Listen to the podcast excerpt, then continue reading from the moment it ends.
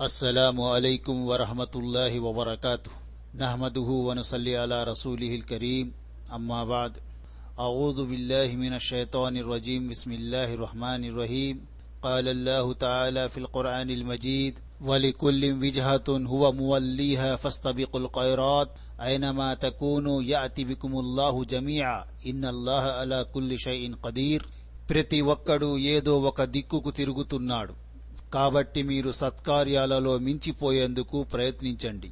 మీరు ఎక్కడ ఉన్నా సరే అల్లహ మిమ్మల్ని సమీకరిస్తాడు. నిశ్చయముగా అల్లహ ప్రతి వస్తువుపై అధికారం కలవాడు. అంటే అన్ని మతాల వారు తమదంటూ ఒక దిక్కును నిర్ధారించుకున్నారు. ఈ వాక్యానికి గల మరొక అర్థం ఏమిటంటే ప్రతి మతము తనదైన ఒక పంధాను మార్గాన్ని నిర్ధారించి పెట్టుకుంది. దివ్య ఖురాన్లోనే మరోచోట సెలవీయబడినట్లు మీలో ప్రతి ఒక్కరి కోసం మేము ఒక నిబంధనావళిని మార్గాన్ని నిర్ధారించాము. అల్లాహే గనక తలిస్తే మీ అందరినీ ఒకే సమాజముగా చేసి ఉండేవాడు. అయితే మీకు ప్రసాదించబడిన దానిలో మిమ్మల్ని పరీక్షించాలన్నది ఆయన అభిలాష. అల్ మాయిదా నలభై ఎనిమిది. అంటే అల్లహ సన్మార్గాన్ని అపమార్గాన్ని కూడా స్పష్టపరచిన తరువాత ఆ రెంటిలో ఏదో ఒక మార్గాన్ని ఎన్నుకునే ఏ స్వేచ్ఛనైతే మనిషికి ఇచ్చాడో దాని ఆధారంగా జనులు వివిధ పద్ధతులను జీవన విధానాలను ఏర్పరచుకున్నారు. ఆ విధానాలు భిన్నంగా ఉంటాయి. ఒకటి మరొక దానితో ఏమాత్రం సమరసం చెందదు. అల్లాహయే గనక తలుచుకుంటే అందరి మెడలు వంచి అందరినీ ఒకే మార్గంపై రుజుమార్గంపై తీసుకురాగలిగేవాడే.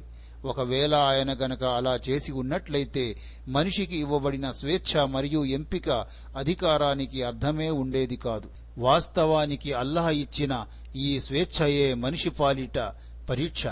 కనుక ఓ ముస్లిములారా మీరు ఈ పరీక్షలో నెగ్గుకు రావాలి.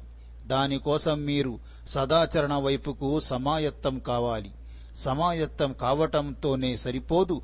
వండొకరిని మించిపోవాలి. ఇదే దైవ మార్గం. ఇదే ప్రవక్త చూపిన మార్గం. మీరు ఈ మార్గంపైనే ముందుకు సాగండి. మిత్రులారా అల్లహతాలా మరోచోట ఇలా ఆదేశిస్తున్నాడు.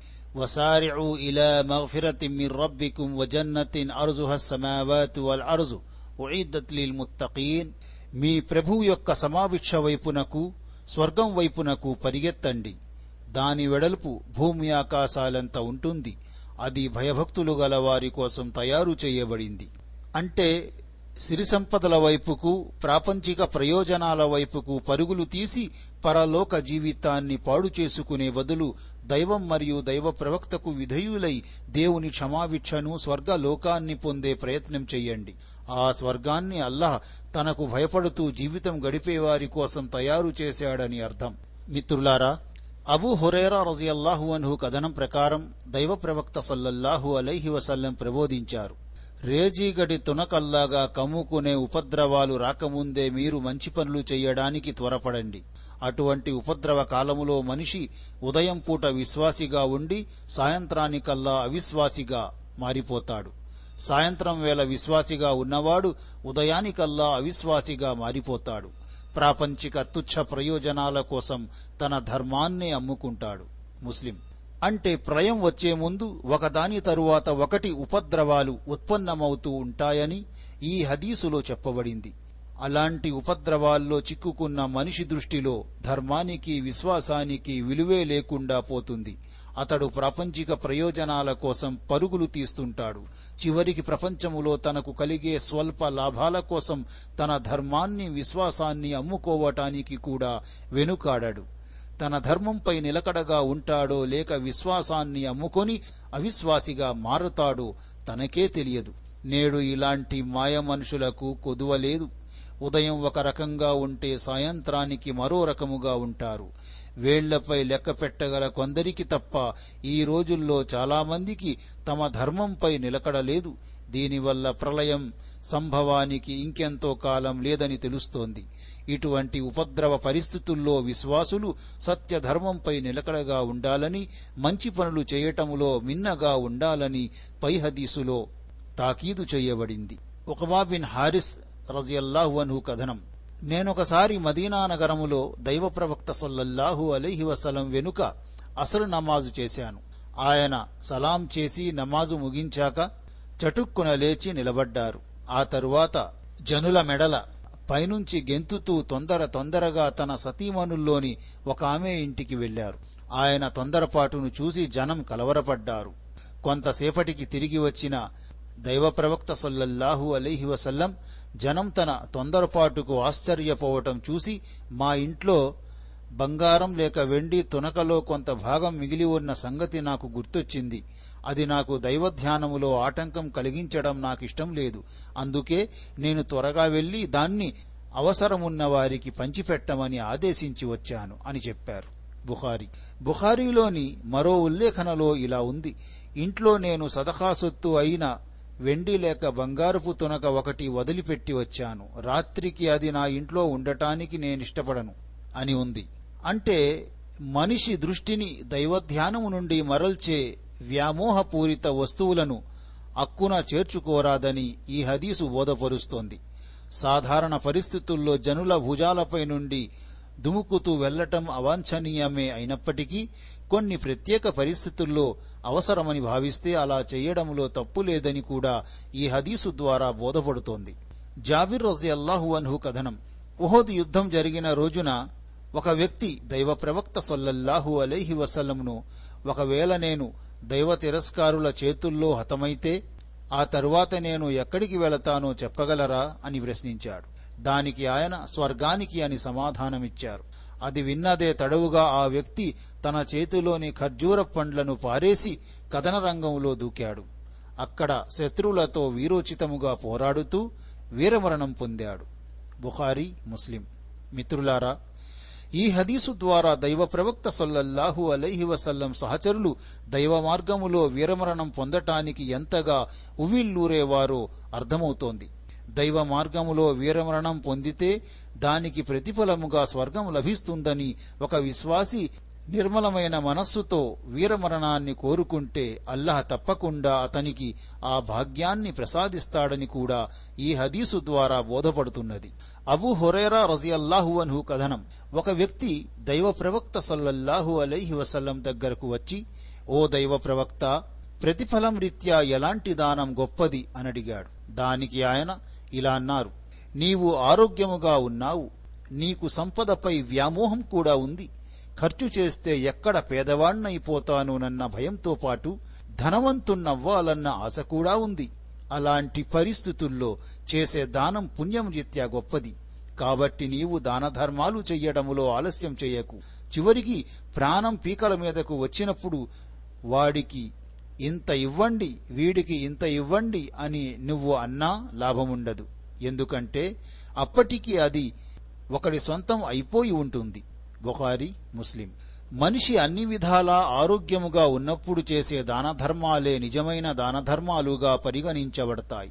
జీవితకాలమంతా పిసినిగొట్టిగా వ్యవహరించి తీరా మృత్యువు దాపురించినప్పుడు చేసే దానాలకు దేవుని దృష్టిలో ఏమంత ప్రాధాన్యత ఉండదు. పైగా ఆ సమయములో మనిషి తన ధనములో మూడో వంతు కంటే ఎక్కువ ధనాన్ని దానధర్మాల కోసం వెచ్చించనూ లేడు. తతిమ్మ ధనంపై వారసులకు హక్కు ఏర్పడుతుంది. కనుక దానిని దైవ మార్గములో ఖర్చు పెట్టడానికి వీల్లేదు. అందుకే చావు బతుకుల్లో ఉన్నప్పుడు మనిషి తన ధనములో నుండి దానాలు చేయాలన్నా లేక విరాళాలు ఇవ్వాలన్నా మూడో వంతు కన్నా ఎక్కువ ధనాన్ని ఇవ్వకూడదని ఆదేశించబడింది. ఇంకా ఈ హదీసులో మానవుడు సత్కార్యాల విషయంలో ముఖ్యముగా దాన ధర్మాలు చేయడంలో ఆలస్యం చేయకుండా ఆతురత కనబరచాలని కూడా చెప్పబడింది. అనస్ రజియల్లాహు అన్హు కథనం ప్రకారం ఉహద్ సంగ్రామం జరిగిన రోజు దైవ ప్రవక్త సొల్లల్లాహు అలైహి వసల్లం ఒక ఖడ్గాన్ని చేతిలో పట్టుకొని ఇది ఎవరు తీసుకుంటారు? అని ప్రకటించారు. దానికోసం సహచరులందరూ చేతులు చాపారు. నేనంటే నేనని ఎగబడ్డారు. అప్పుడు ఆయన దీనిని తీసుకొని దీని హక్కును నెరవేర్చగలవాడెవడు? అని అడిగారు. అది విని అందరూ వెనక్కి తగ్గారు. వారిలో అబూ దుజానా రజియల్లాహు అన్హు ముందుకు వచ్చి నేను దానిని తీసుకొని దాని హక్కును నెరవేర్చగలను అన్నారు. ఆ విధంగా ఆయన దైవ ప్రవక్త సొల్లల్లాహు అలైహి వసల్లం నుంచి ఖడ్గం తీసుకొని బహుదైవారాధకులను చీల్చి చెండాడారు ముస్లిం. అహజం అల్ హౌమ్ అంటే వారు తటపటాయించారని అర్థం. ఫలహ్ అంటే చీల్చడం చించడం. హామల్ ముష్రికీన్ అంటే బహుదైవారాధకుల తలలు. అంటే ఈ హదీసు ద్వారా అబూ దుజానా రజియల్లాహు అన్హు గారి ధైర్య సాహసాల ప్రశస్తి వెల్లడవుతుంది. అంటే దీనర్థం ఇతర సహచరులు పిరికితనాన్ని ప్రదర్శించారని కాదు వాస్తవానికి తాము ఆ కరవాలం హక్కు నెరవేర్చలేమన్న భయంతోనే ఇతర సహచరులు దైవ ప్రవక్త సొల్లల్లాహు అలహి వసల్లం నుండి దాన్ని పుచ్చుకోవటానికి తటపటాయించారు అందుకే మొదటిసారి ఆయన ఎలాంటి షరతు లేకుండా ఖడ్గం ఎవరు తీసుకుంటారని ప్రకటించినప్పుడు అందరూ ఎగబడ్డారు. ఖడ్గం తీసుకునే ఉద్దేశం దానితో దైవ మార్గములో యుద్ధం చెయ్యటమే ఆ యుద్ధ పిపాసలో మాత్రం ఏ సహచరుడు వెనుకంజ వేయలేదు. మిత్రులారా జుబైర్ బిన్ అది రజియల్లాహు అన్హు కథనం. మేము అనస్ బిన్ మాలిక్ రజియల్లాహు అన్హు దగ్గరకు వెళ్ళి హజ్జాజ్ ఆగడాల గురించి ఆయనకు ఫిర్యాదు చేశాము అప్పుడు ఆయన ఓర్పు వహించండి. ఎందుకంటే మీరు మీ ప్రభువును కలుసుకునే వరకు మీపై వచ్చే కాలం అంతకంతకు దిగజారిపోతూనే ఉంటుంది. ఈ విషయం నేను మీ ప్రవక్త నోట విన్నాను అని చెప్పారు బుహారి అంటే రాను రాను పరిస్థితులు మరింత హీనముగా తయారవుతాయని అదే విధముగా ప్రజాధికారులు కూడా నైతికముగా నానాటికి దిగజారిపోతుంటారని ఈ హదీసులో భవిష్యత్తును గురించి సూచించడం జరిగింది. అలాంటి పరిస్థితిలో అధికారులను వారి మానాన వారిని వదిలిపెట్టి ప్రజల్లోని ప్రతి ఒక్కడూ స్వీయ సంస్కరణ గురించి ఆలోచించాలని పరలోకంలో తనకు ఏగతి పడుతుందోనని చింతిస్తూ ఉండాలని ఈ హదీసు బోధపరుస్తోంది.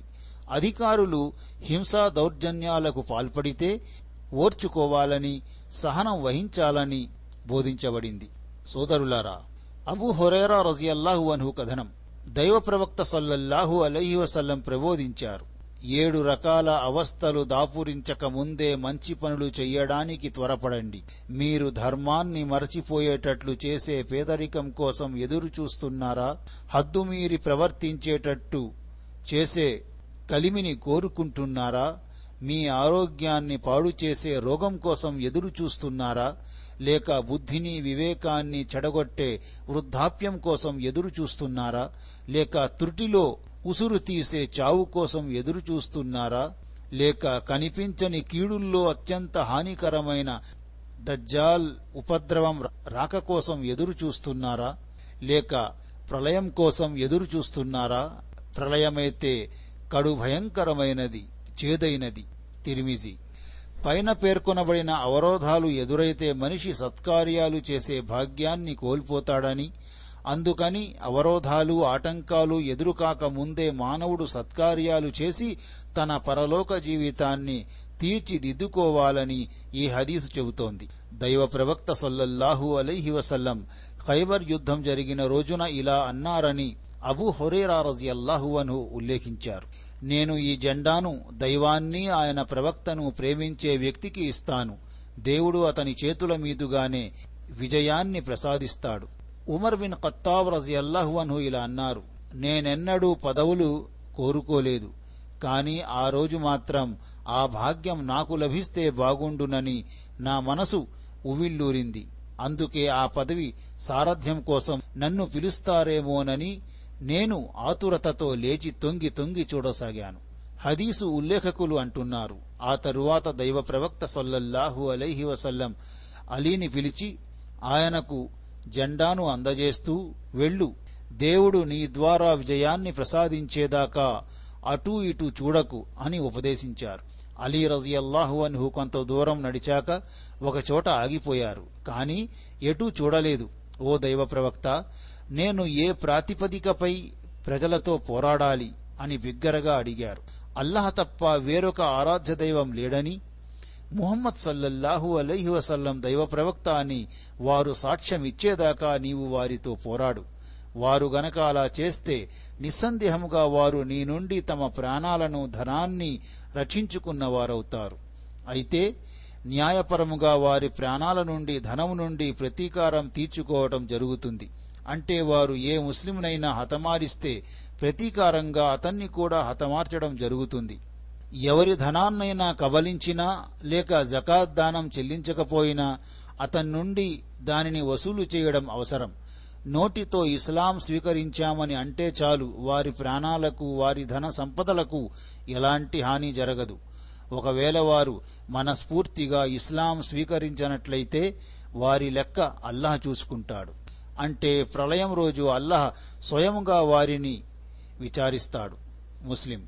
ఈ హదీసులో అలీ రజియల్లాహు అన్హు గారి ప్రత్యేకత ఆయన విశిష్టతలు పొందుపరచబడ్డాయి. దైవ ప్రవక్త గారి మహిమ ఇందులో బోధపడుతోంది. ఖైబర్ యుద్ధములో జయం తమదేనని ఆయన ముందుగానే చెప్పారు. అన్నట్లుగానే ఆ యుద్ధములో ముస్లిములే గెలిచారు. బాహ్య పరిస్థితులను బట్టి ఇస్లామీయ ఆదేశాలు వర్తిస్తాయి. కనుక ఎవరైనా నోటితో తను ఇస్లాం స్వీకరించానని అంటే అతన్ని ముస్లింగానే భావించడం జరుగుతుంది. అతని అంతరంగాన్ని మాత్రం దైవానికే వదిలివేయడం జరుగుతుంది. అయితే అలాంటి వారు అన్యాయముగా హత్యకు పాల్పడితే లేక ధర్మం నుండి తిరిగిపోతే మాత్రం అందుకు ప్రాయశ్చిత్తంగా వారిని కూడా హతమార్చడం జరుగుతుంది. సోదరులారా మనం ఇంతవరకు సత్కార్యాల కోసం తొందరపడటం గురించి సత్కార్యాన్ని ఎలాంటి సంకోచం లేకుండా పూర్తి శ్రద్ధతో చిత్తశుద్ధితో చేయమని సద్వర్తనుని పురికొల్పడం గురించి నేర్చుకున్నాము. మిత్రులారా అల్లాహతాలా మనందరికీ సన్మార్గం ప్రసాదించుగాక. అల్లహతాలా మనందరికీ ఏకత్వంపై ఏకదైవారాధనపై స్థిరముగా ఉంచుగాక. అల్లహ మనందరికీ అల్లహకు ఆయన ప్రవక్తకు విధేయత చూపే భాగ్యం ప్రసాదించుగాక. అల్లహతాలా మనందరికీ షిర్కు కల్పితాలకు విదతులకు దూరముగా ఉండే భాగ్యం ప్రసాదించుగాక. అల్లహతాలా మనందరికీ సత్కార్యాలు చేసే భాగ్యం ప్రసాదించుగాక. అల్లహతాలా మనందరికీ స్వర్గ ప్రవేశ భాగ్యం ప్రసాదించుగాక. ఆమీన్. వాహ్రు దావానా అనిల్ హమ్దులిల్లాహి రబ్బిల్ ఆలమీన్. అస్సలాము అలైకుం వరహమతుల్లాహి వబర్కాతు.